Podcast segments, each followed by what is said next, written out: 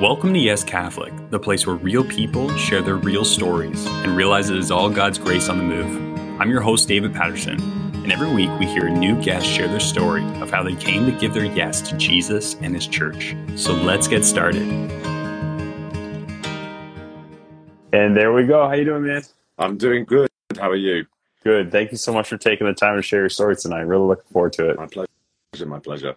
Awesome. So, for those who don't know you, why don't you share a little bit about yourself before we dive into the rapid fire? Yeah, yeah, sure. So, my name's Michael Sands. I come from Oxfordshire in England, which is about an hour from London.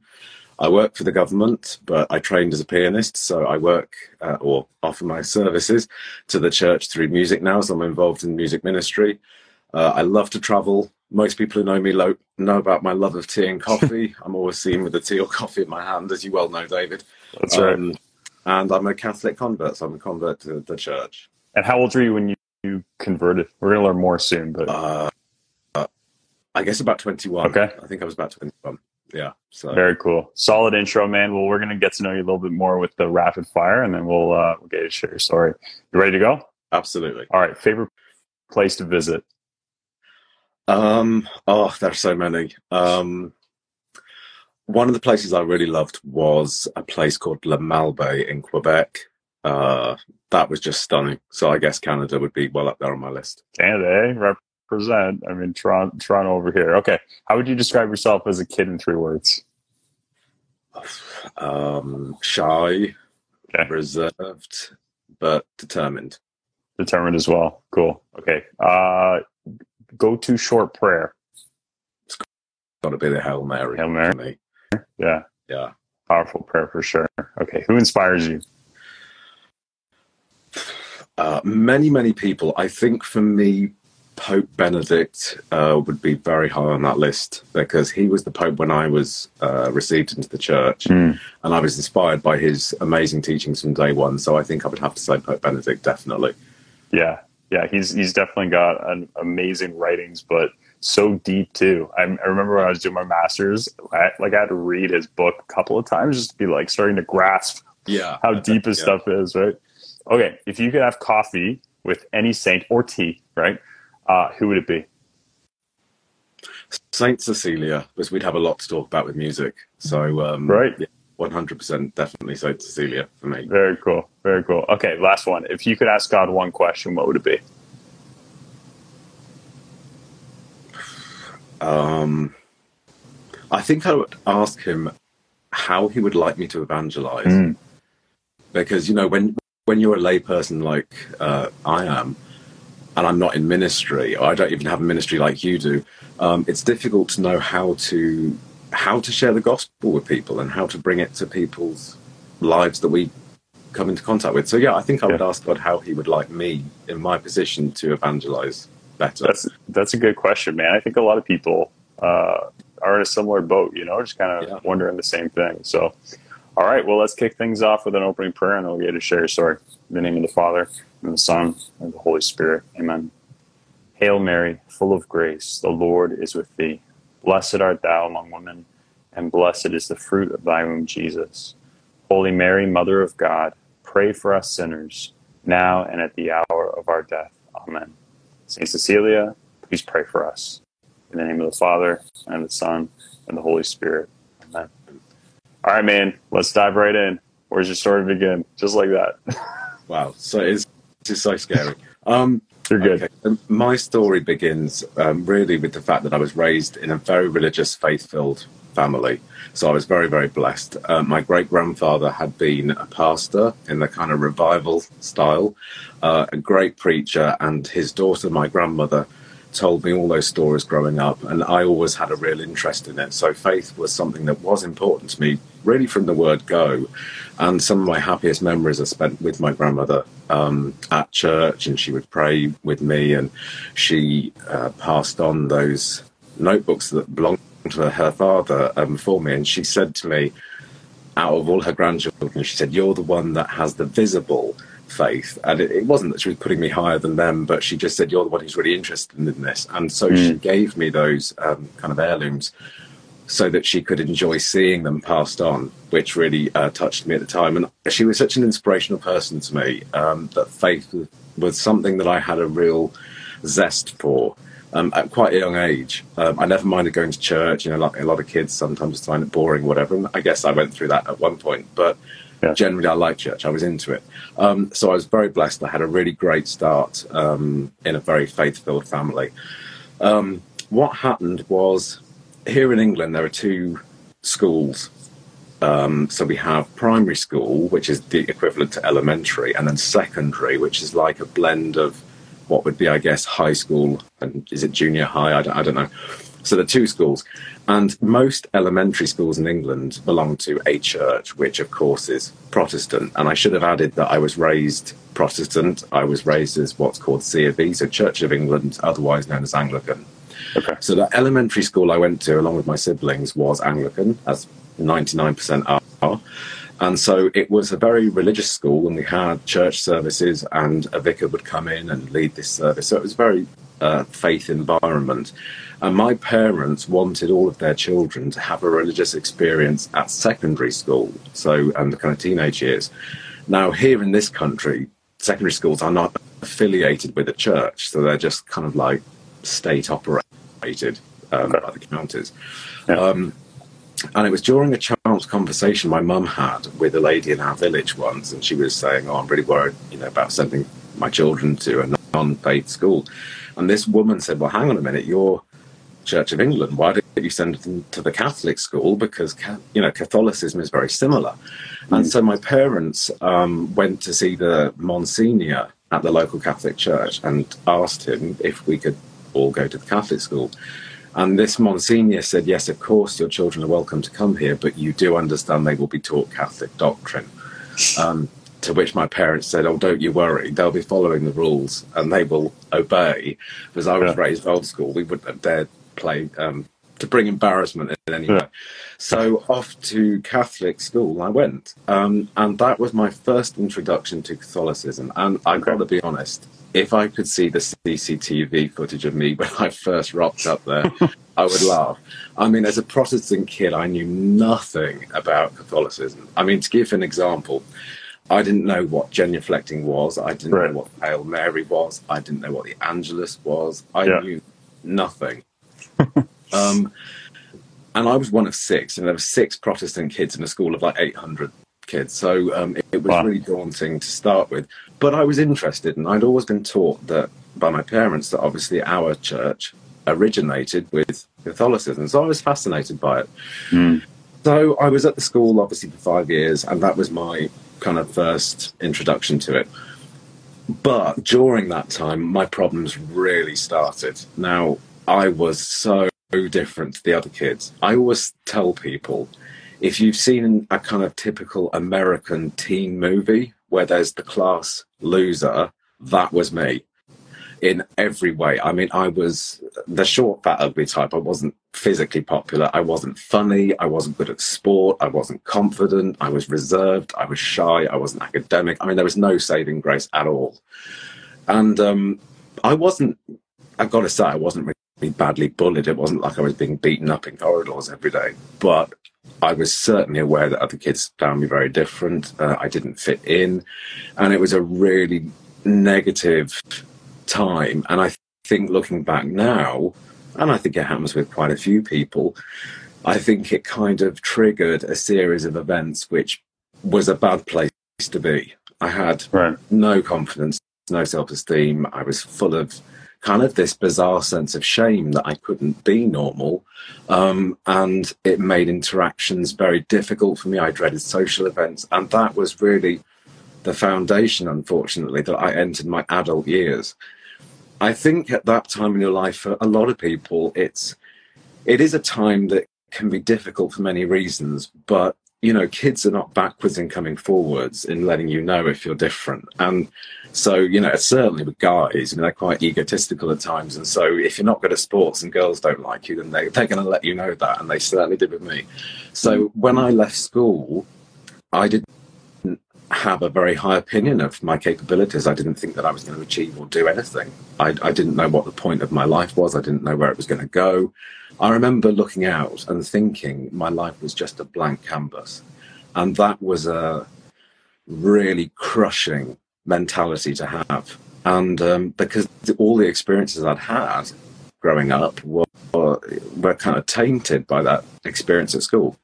Um, so it kind of taught me that I was different. It was it taught me that I wasn't going to be capable of anything, and uh, I carried that with me into my early adult life. And so I left school and got a job, and that was. I mean, it was good because it was, you know, kind of earning some money, and I had the independence element, and and it was and it was good. But I looked out at my friends and my you know the people I knew, and all of them were doing these amazing things. You know, they were going to college, they were starting to date, they were traveling the world, whatever it was. And I just, I used to look out and think, wow, I want all that, you know. But I just knew I couldn't do it, and I went on like that for quite some time, and it was, it, I mean, it just spiraled. I was really bad with any form of interaction because I felt so different. I sort of felt so much shame about it. Um, just this chronic feeling of shame and guilt and, and fear and everything. And then one day, I'd always played the piano uh, and I'd always enjoyed music. It was my passion. How old? how old did you start playing the piano? I was six. Six years old. Okay. Yeah, I was six when I. Well, I should say I was six when I started official piano lessons, but I was right. always playing. From my mother said, even as a baby, if music was playing anywhere, I would just stop everything and just wow. until the music finished, and then I would carry on. So it was there in me from day one. Wow. But um, yeah, so these uh, theatre producers contacted me and somehow had seen some work I'd done, and they said, "We really want you to come and be one of the acts in a theatre production." And my initial thing, because at this point, obviously, I was the idea of any form of social interaction was terrifying to me, and so I thought, I can't do this. Like, you know, what are they crazy? I'm just freak Michael. I, I couldn't do that. But at the same time, something in me thought, well, what's the worst that's going to happen? Mm. I was used to people laughing at me. I was used to people criticizing me. So I thought, well, I'll do it. You know, it'll probably go wrong. I'll embarrass myself, but hey ho, that's that's life. So I went to this piano concert, and it was. I mean, I don't want to sound like I'm bragging, but it was very successful. And it took me by surprise. And of course, the producers loved it because I was selling all the tickets. It was my act that was the one that was the highest seller. Wow. And so, of course, they immediately said, We want to book you for a whole run of performances. We Talk about the humbled being exalted, man. yeah. too, too kind. I mean, it was, it was, I mean, it was awesome at the time. And I tell you, the real reason at that at that point, and I say at that point, was that it gave me this some kind of, you know, when I when I, was I I should have gone, but I'll go back a little bit sure. first, just to say, when I left school and I was working, because I felt so empty and worthless and useless, like my life meant nothing, I made the classic mistake of trying to find value in the world. And so I would do everything from, you know, take a nicer vacation, have a nicer car, nicer clothes. I would try to to have something to make myself feel better or valuable yeah. or whatever. And I'd been yeah. taught that that was wrong and I knew it, it uh, on an academic level, and yet I still went down that road, and it was just this this need to kind of feel like I was, I don't know, like I had something to offer. And when I did the piano performances, it provided that in abundance. You know, here I was, here was me, the freak, the loser, whatever, standing up playing the piano for people like a thousand if not more, in theatres. And I wow. even got to the Opera House in England, and it was it was insane. I met the Queen, all this kind of stuff. I mean, it was really good. It was really successful, and I would have this like this buzz when I was on stage because the best way I can describe it is kind of like it gave me a, a validation. It made me feel that I could have a use or a value and in that respect, it was good. And people would say to me, well, that must give you confidence, right? You know, you're doing this and you're having all this applause at the end and all this adulation for it. And that was true. But the come down after that was phenomenal. And I remember when I played the Opera House in Blackpool and I was I was the headlining act. I had my own dressing room. I Wow. even remember to Wow. kind of give to give you a to paint the picture of the level it was. I even went to the to the theatre and they said, "Oh, Mr. Sands, would you like to have a go on the piano? You know, like rehearse on it?" And I said, "Oh, yeah, I'll definitely need to do that." And they said, um, "Well, here it is." And I went to sit down on the piano stool, and they got this stage kid, like a helper from the side, and said, "Oh, can you clean the stool for Mr. Sands first? Well, they had to. They made this guy clean, the st- and I was like, "It's just a freaking stool. I don't care." But um, you know, they were kind of, they thought it was obviously that important, so it was. Um, it was very good work, but Yeah.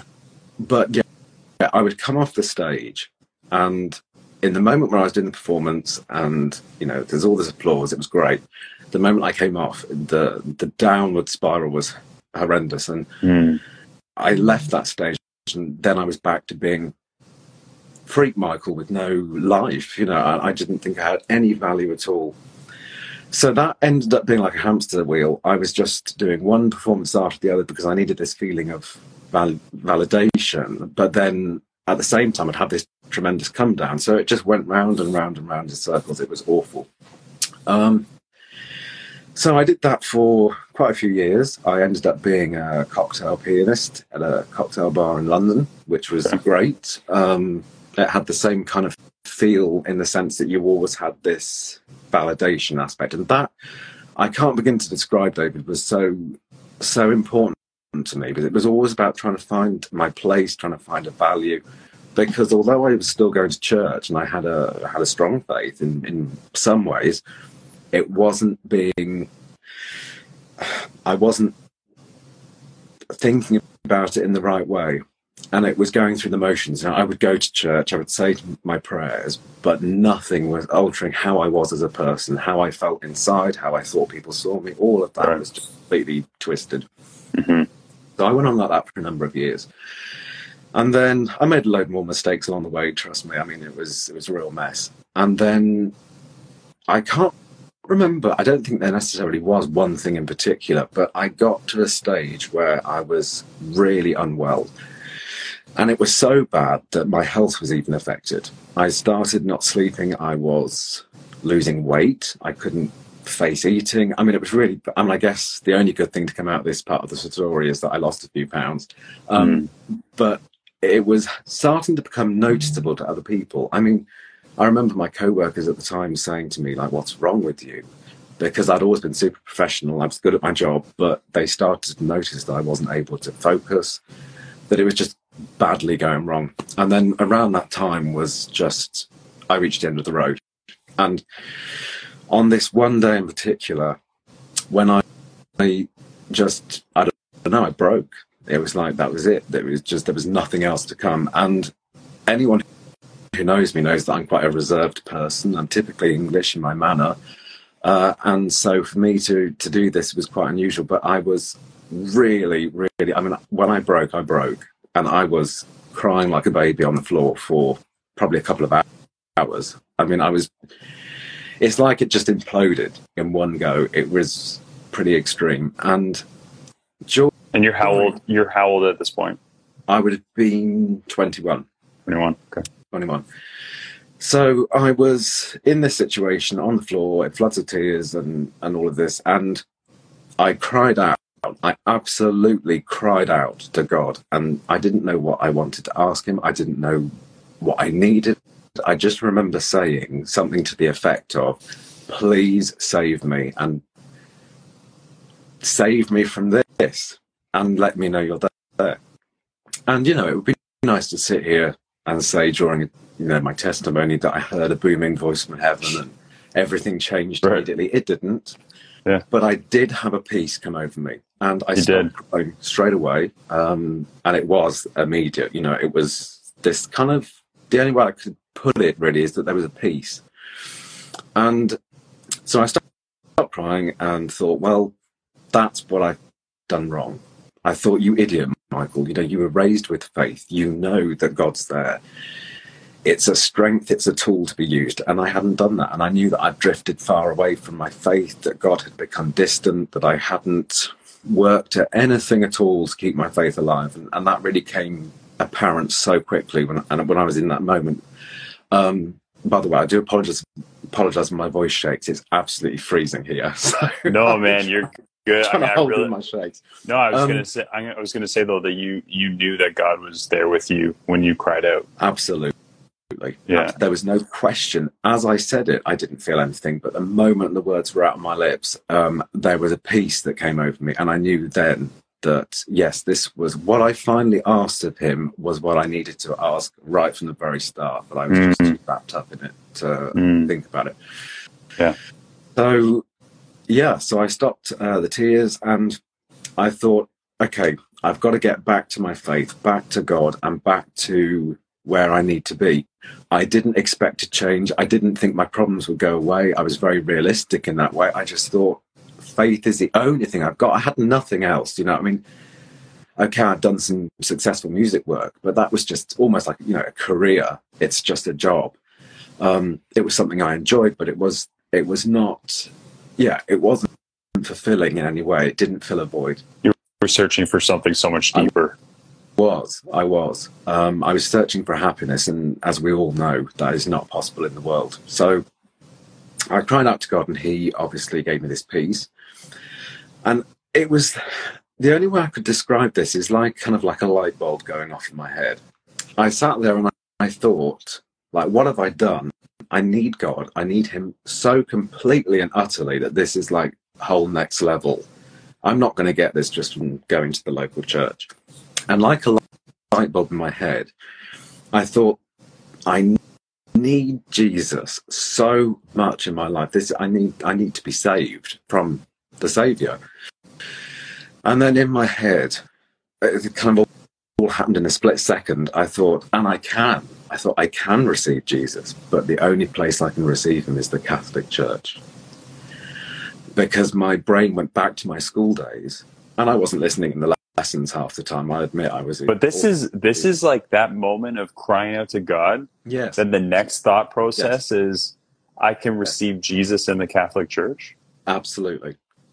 And it was What? this feeling. That, yeah, okay, keep talking. it yeah. was. So wow. I was I was sat there thinking I need I need such a closeness, such closeness. I, I need to receive Jesus, and the only place I can do that is the Catholic Church. And I remembered that from my schooling. So I basically this happened on I think it was a Friday, and I went to mass on the Sunday. Now I always think this is strange. I presume a priest would probably tell me it's not strange. It's perfect. I went up to the priest after mass, and I said to him. Father, I need to be Catholic. And he never asked me anything. He never asked me why. He never asked me if I had a religious background. He never asked me what led to my decision that I wanted to be Catholic. There was nothing. Yeah. He just said, Can you give me your telephone number and I'll get someone to call you? Now, I had the phone call a couple of days later, and it was by a wonderful, well, it wasn't a coincidence, I realize now, but it was my old high, high school uh, religious education teacher. And Did the priest know that you knew this person? no, no, What? he didn't. He didn't. And the odd thing was, there are two parishes in my town, and the woman he asked actually attended the other parish. So it was definitely meant to be. It was a, it was a great thing to happen. The only downside with it was that, of course, typical teacher, she assumed that I had listened to everything, and she said, "Oh, don't worry about this, Michael. You don't need these lessons. You know all this, but I taught you." And I didn't have the confidence to say, well, actually, Mrs. White, I listened to nothing um, at school. I just sort of said, oh, yes, yeah, you did, yeah, and uh, you were great, and I, yeah, Great teacher. yeah. So, so I kind of went along with it, and to be fair, I knew a lot of it um, just because I'd been raised religious. So some of the stuff that's covered in the course Right. is, um, you know, basic. So ultimately, I ended up having two sessions with her. So I was being received into the church, and I had two lessons, which is, trust me, not enough. Um, but there was one thing that I just couldn't get my head round. I was so Protestant, I could not get my head round the role of Our Lady. Mm. And I kept thinking, because I remembered in my school days the Hail Mary and, you know, all the Marian stuff. And I kept thinking, how on earth am I going to do this? Because this is a major part of Catholicism. I just don't get it. I don't get why she intercedes. I don't get her role. I don't even get what the deal is about Mary. Couldn't understand it. And I was researching, I was looking at books and YouTube videos and everything. I was speaking to people and trying to get this this testimony of Our Lady, if that kind of makes sense. Mm-hmm. And um, what happened was, uh, I'm pretty ashamed to admit this, though. I'm going to have to say it. I got to the stage where I thought, you know what, I'm never going to understand this, so I'll just pretend I do. Um, which I'm not proud of myself for saying, No. but I'm not going to sit and lie. Um, now, I was due to be received into the church. This was it was the day before, so this was all happening on the day before what I'm about to say next. And so I'd got to this point in about one week before I decided I was just going to act to the part. I was going to pretend to understand it and just go through the motions Mm-hmm. because I knew I needed to be Catholic to receive Jesus. Well, the day before I was received into the church, I and I, at this point I had exhausted every possible YouTube video, every book, every everything on Our Lady. I'd exhausted the lot. And But at this point, it just wasn't connecting for you, No, like based on what you. Okay. not at all, nothing. Okay. But the day before I was received, I thought, I'm going to have a look at YouTube just one more time, just to satisfy myself, just to re go over it. On that day, I found a video. I've never been able to find it since. It was a priest who was talking about how he became a priest and his personal experience with Our Lady. It was a very, very um, powerful testimony.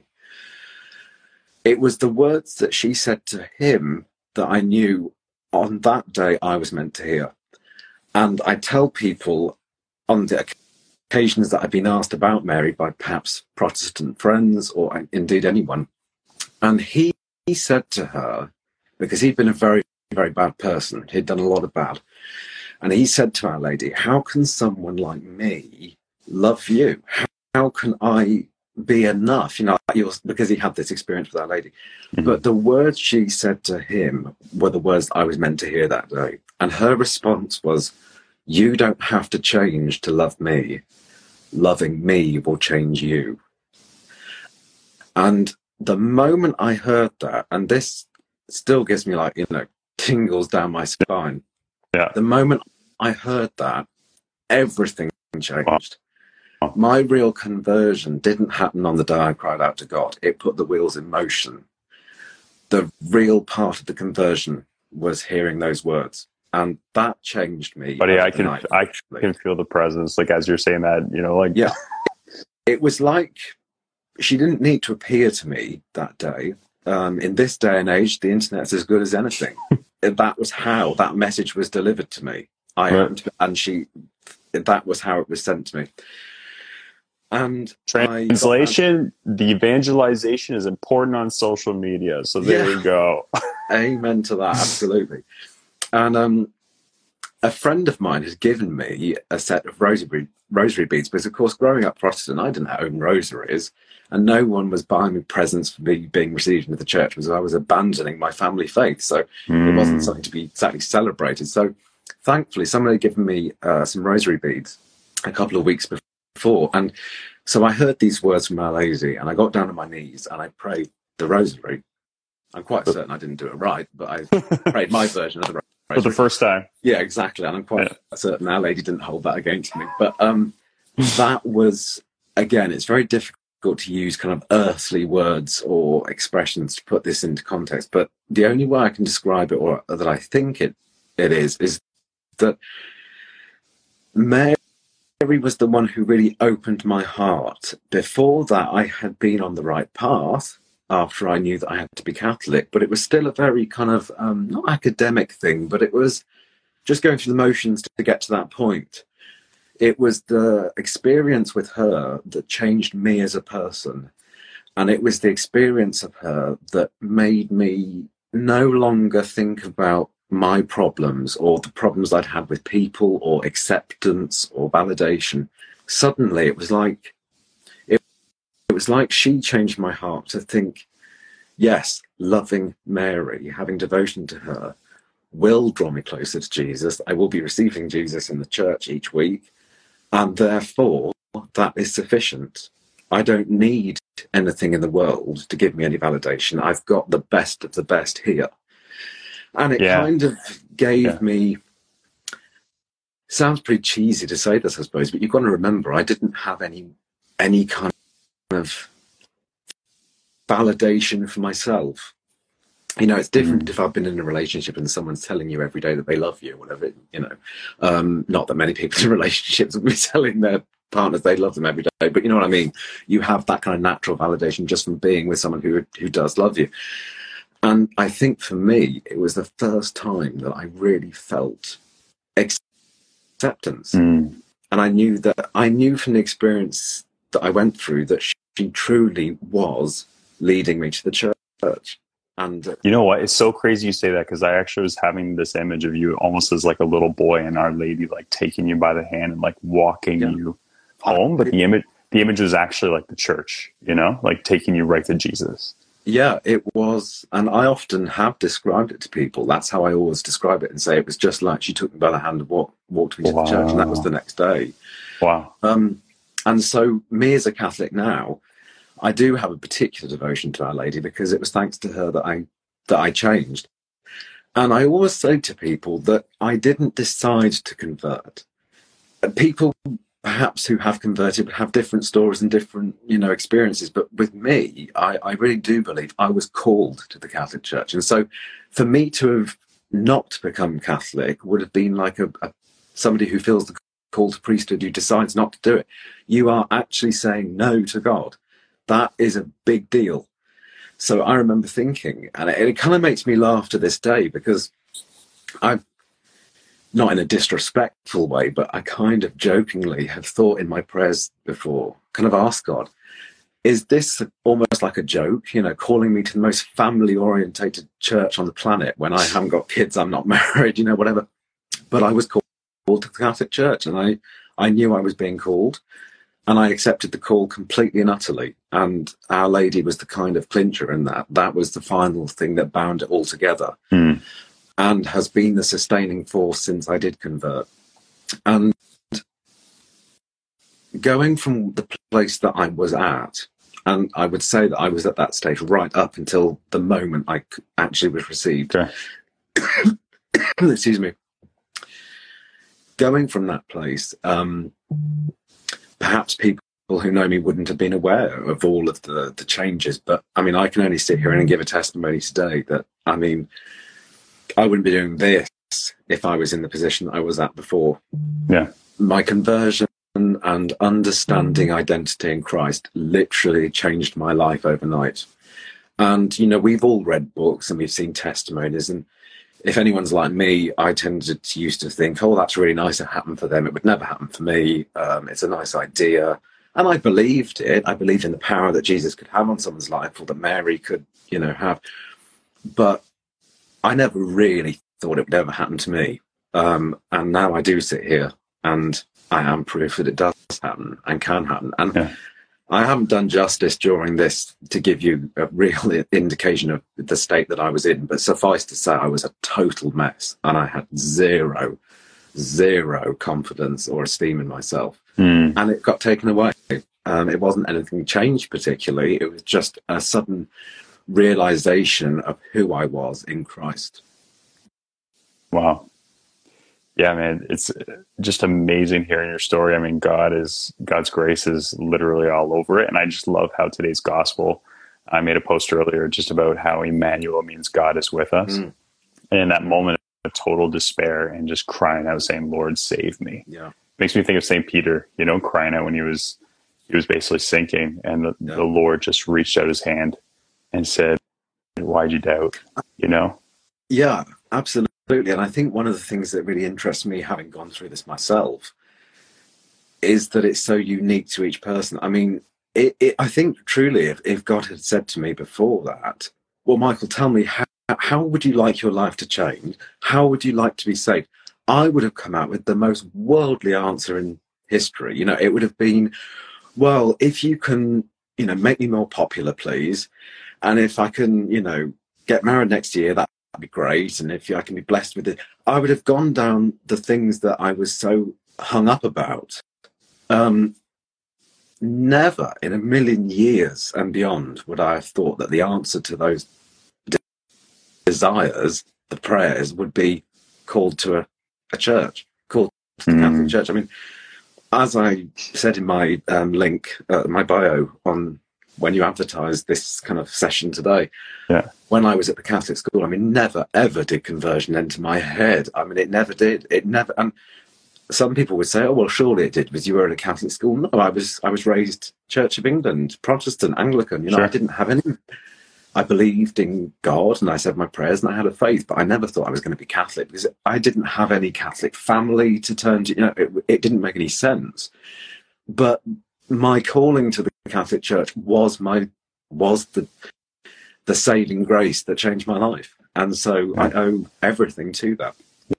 Yeah, I just think that moment, like how literally you feel this peace and then have this thought about receiving Jesus, like, man, that's obviously just a, a moment of, of grace right there. It was. Like, yeah, I mean, you saw my reaction, right? I was like, wait a second, what? like, Yeah. peace to boom. Like, it was like, wow. yeah, there, there were. I mean, as I say, you, you know, I'll get off this um, this call and, and I'll think of a million more things I wish I could have said. But that's yeah, that for me was the the the biggest part of it. It, it was it was those right from the moment I called out to God to save me, to the moment that I had the experience with Our Lady and really was walked to the Mm. church, um, in, and that all happened in the space of about two weeks. From where I called out to them because I, as I said I didn't have any lessons before I became Catholic Right. because she thought I knew it all. And the priest didn't challenge her. He just said, "Oh, oh, okay, so you knew him? Yeah, he was one of my pupils, my students." And Right. so he was like, "Great, get him straight in." so um, I didn't have any chance to learn anything. But again, to me, that was proof that God didn't hang around.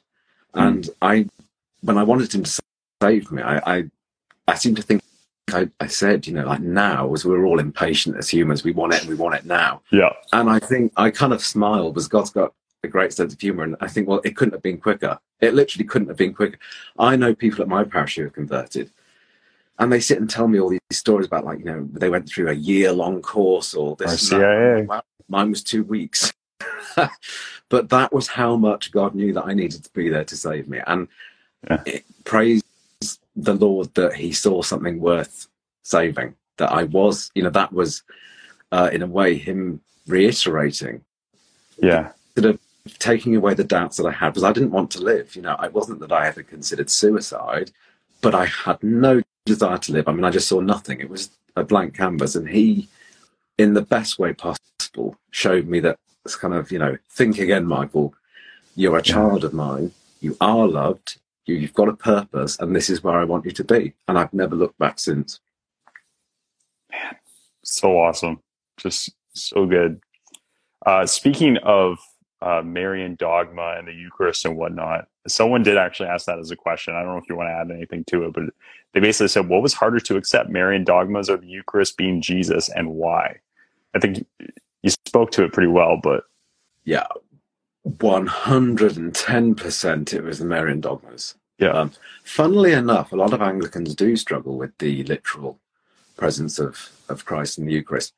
I never did. I, I think I had, I, I can be quite a black and white person at times, and I think for me it was just as simple as well. The scriptures doesn't, you know, they don't say this is in, you know, representing my body and blood. It just says this is my blood. this is my body So I never really struggled with that. And it kind of made sense because when I grew up Anglican, they'd be doing the same stuff that happens at Mass. So you see all this build up to the Eucharist and the, you know, the vicar, as they're called, not the priest, holding the host up.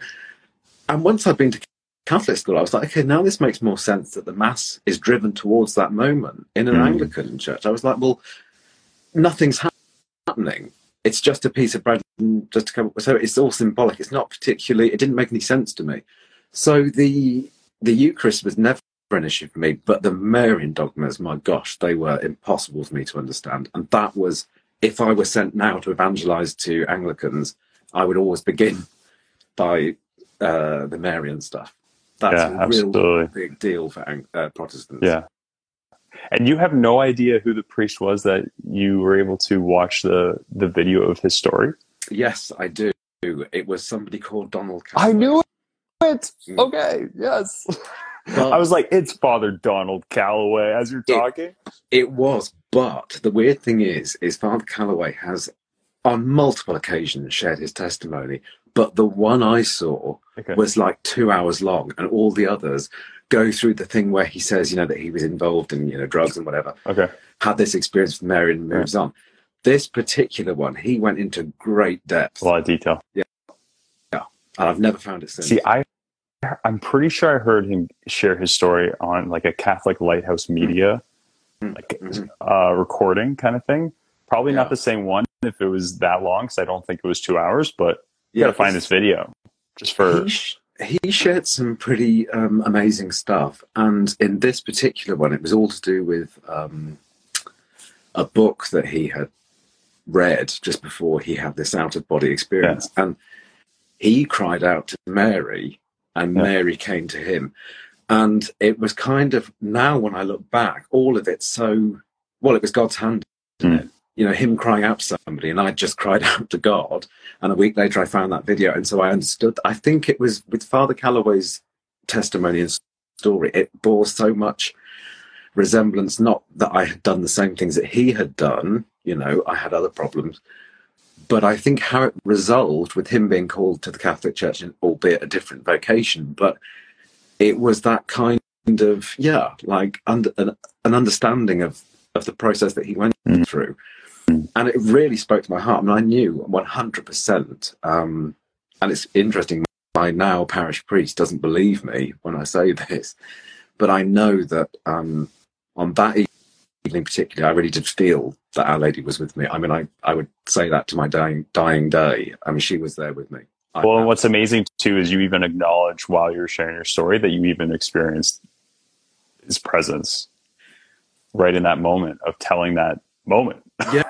Yeah, I mean, so many people and so beautiful. many Catholics. Unfortunately, some people don't have perhaps as you know as open a mind to certain elements of the faith. But I can't deny it, you know. I, and even if people were to make fun of me for that, or laugh about it, or criticize, or not believe it, I'm kind of duty bound to share that because yes. I know it to be true. I went through it. She was there, yeah. and she walked me um, to that church. And as I say, that was the biggest change I went through. It was a total conversion of my heart, completely and utterly. Mm.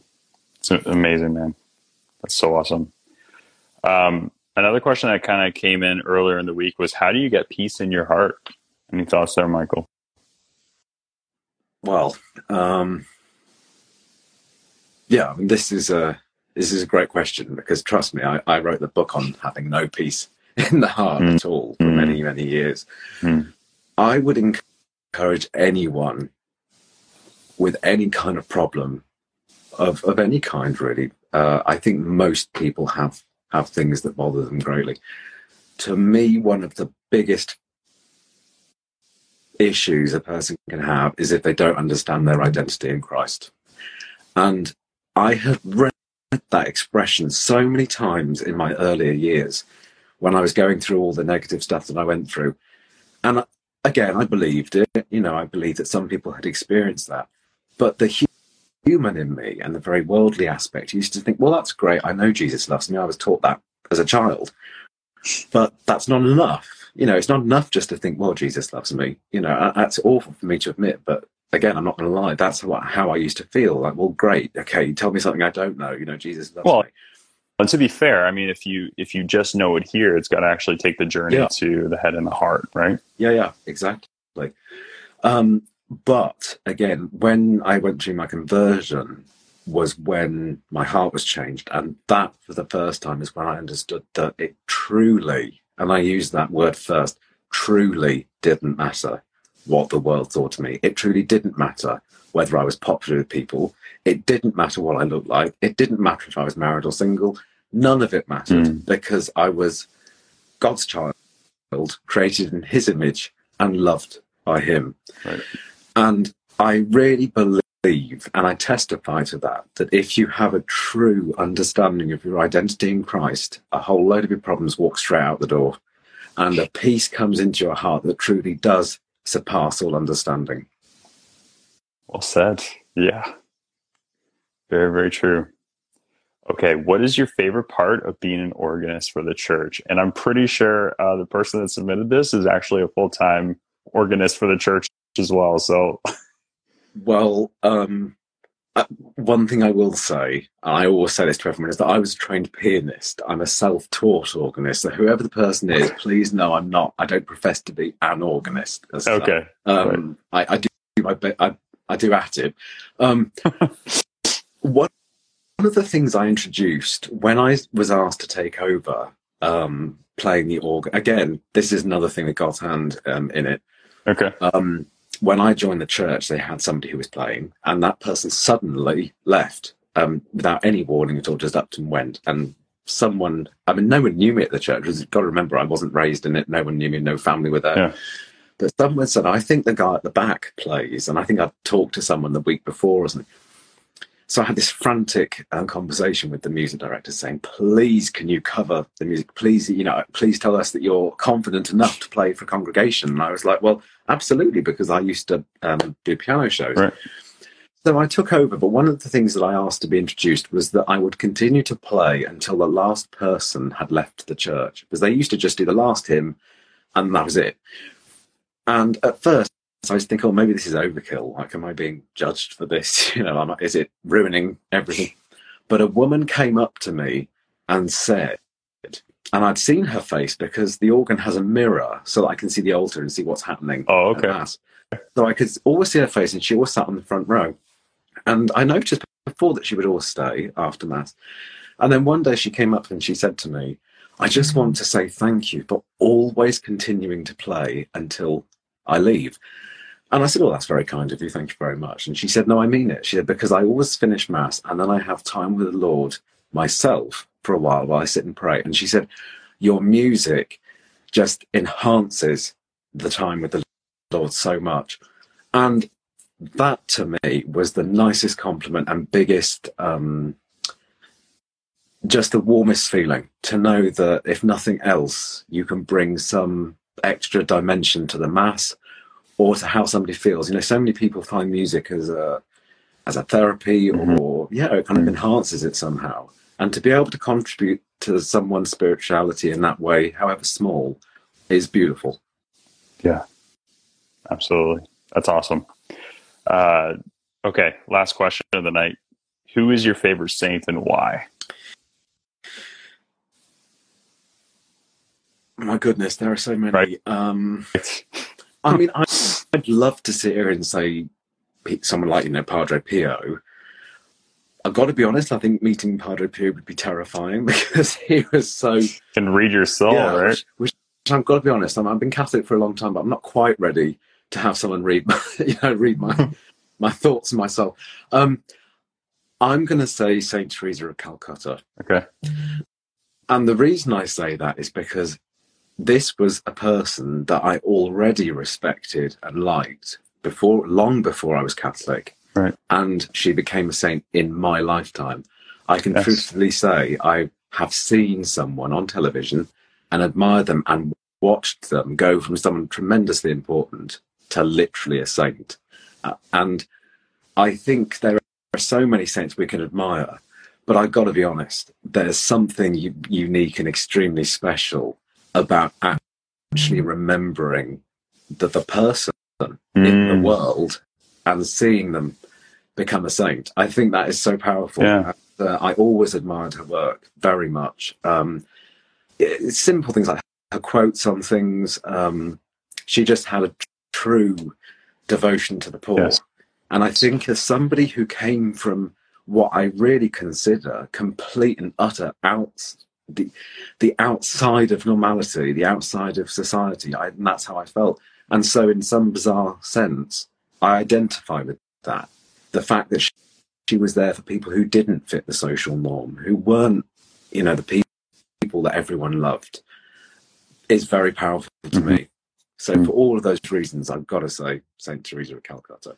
You know, we're not too far off in age, and actually, it gave me a little bit of a flashback being at my grandma's house, and even seeing her funeral and remembering her in real life, you know, yeah. and the things that she would say as a kid, right? Like you, you just kind of grew up knowing her as a modern day saint in the making, right? And as you said, like to be able to witness her become an actual saint, it's oh yeah, it's, it's awesome. And I mean, I never had any kind of statues of of the saints like a lot of Catholics do. And it's Sure. that I'm still playing catch up, like, you know, 16 years later. But when I was on vacation this summer uh, with a friend of mine in Texas, and he actually Yeah. bought me a statue of Saint Teresa of Calcutta, Oh, no way. which I love. And it's taken pride of place uh, on my fireplace because it's um, it has special significance, definitely. That's awesome, man. Well, on that note, I just want to thank you so much for your yes uh, to Jesus and His church, man, and just really appreciate you taking the time to to share, you know, your vulnerabilities and the challenges that you've been through. But God's grace is obviously moving uh, throughout your life, and just humbled that you take the time to be able to to share your story tonight. So thank you. My pleasure. My pleasure. That's awesome. Would you be able to uh, close us in prayer tonight? Absolutely. Awesome. In the name of the Father and of the Son and of the Holy Spirit. Amen. Amen. Lord, we're really grateful for the time that we spent this evening discussing the power that your Spirit has in our lives. Lord, we pray that anyone who is experiencing negative thoughts, self hatred, shame, guilt, all the things that the enemy uses against so many of us, Lord, we pray that they will truly understand who they are in you, their value, their worth, the love that you have for all of us. And we really pray that your spirit will guide them towards you and the true church here on earth. And I ask this through Jesus' name. Amen. Amen. In the name of the Father and the Son and the Holy Spirit. Amen. Thanks for listening. If you enjoyed this episode and you'd like to help support the ministry, please share it with others, post about it on social media, or please leave a rating and review. To catch all the latest stories, you can follow us on Instagram at yes.catholic and visit our website, yescatholic.com. If you have benefited from Yes Catholic, please consider joining our Patreon community. Visit patreon.com slash yescatholic. I would like to thank our current patrons for your ongoing prayers, support, and contributions that have helped Yes Catholic reach thousands of souls all over the world each week. 1 Peter 3:15 says, "Always be prepared to make a defense to anyone who calls you to account for the hope that is in you." You have a story. Don't be afraid to share the good news of how Jesus Christ has moved in your life with a family member, friend, or colleague. Give Jesus your yes every single day and watch the ripple effect of the gospel. Join us next week. The journey continues right here at Yes Catholic.